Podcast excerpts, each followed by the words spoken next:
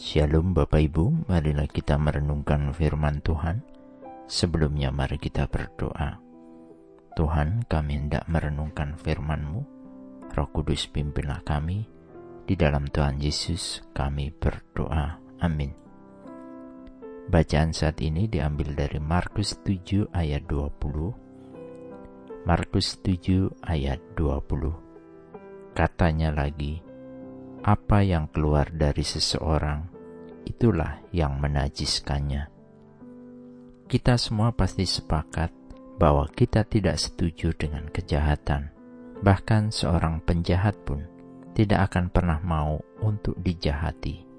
Mungkin kita pernah mendengar kisah seorang penjahat yang tega membunuh temannya dengan motif dendam dan sakit hati karena diolok-olok.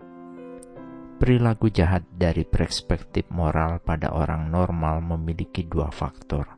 Pertama adalah adanya niatan yang akan dilakukan, dan yang kedua adalah tidak adanya paksaan.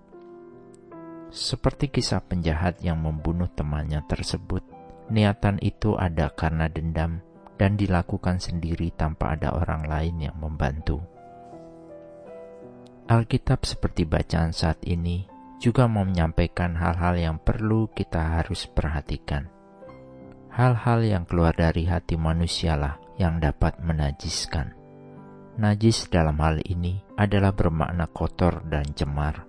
Perilaku kotor dan cemar membawa kita kepada dosa yang tidak berkenan. Kita mengenal kata bijak, hati adalah lentera. Dari hatilah memancarkan terang kehidupan. Ini juga yang ditulis di dalam Amsal 4 ayat 23. Jagalah hatimu dengan segala kewaspadaan, karena dari situlah terpancar kehidupan. Hidup sebagai orang percaya perlu kehati-hatian, karena kapan pun kita bisa jatuh ke dalam dosa. Dosa itu bukan dari hal yang jauh dari kita, bahkan ini dikatakan bersumber dari hal yang paling dekat, yaitu dari dalam hati kita.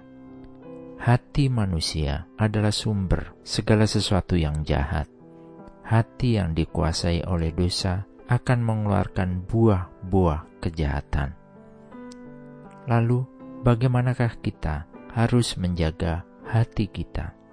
Sebagai orang percaya, kita diundang untuk mengisi hati kita dengan hal-hal yang baik, hal-hal yang memuliakan Tuhan. Kita hendaknya mengundang Roh Kudus terus bekerja dalam hati kita dengan sepenuhnya. Kita tidak boleh merasa puas menjadi orang percaya saja, namun kita perlu mengisinya dengan sungguh-sungguh, menjalankan kebenaran firman Tuhan di dalam setiap laku kehidupan kita. Karena godaan dunia tidaklah pernah berhenti.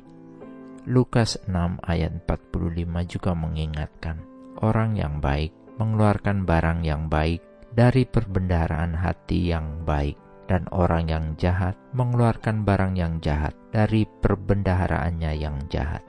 Karena yang diucapkan mulutnya meluap dari hatinya. Semoga kita dimampukan roh kudus memiliki perbendaharaan hati yang baik terus-menerus. Amin. Mari kita berdoa. Bapa Surgawi, terima kasih ketika kami diingatkan terus-menerus terkait hati kami. Hati cemar membawa kami dalam dosa. Tolong kami untuk terus dapat menjaga hati kami dengan kekuatan yang bersumber dari roh kudusmu saja. Pimpinlah kami senantiasa ya Tuhan. Di dalam Tuhan Yesus, kami berdoa dan memohon. Amin. Tuhan Yesus memberkati. Shalom.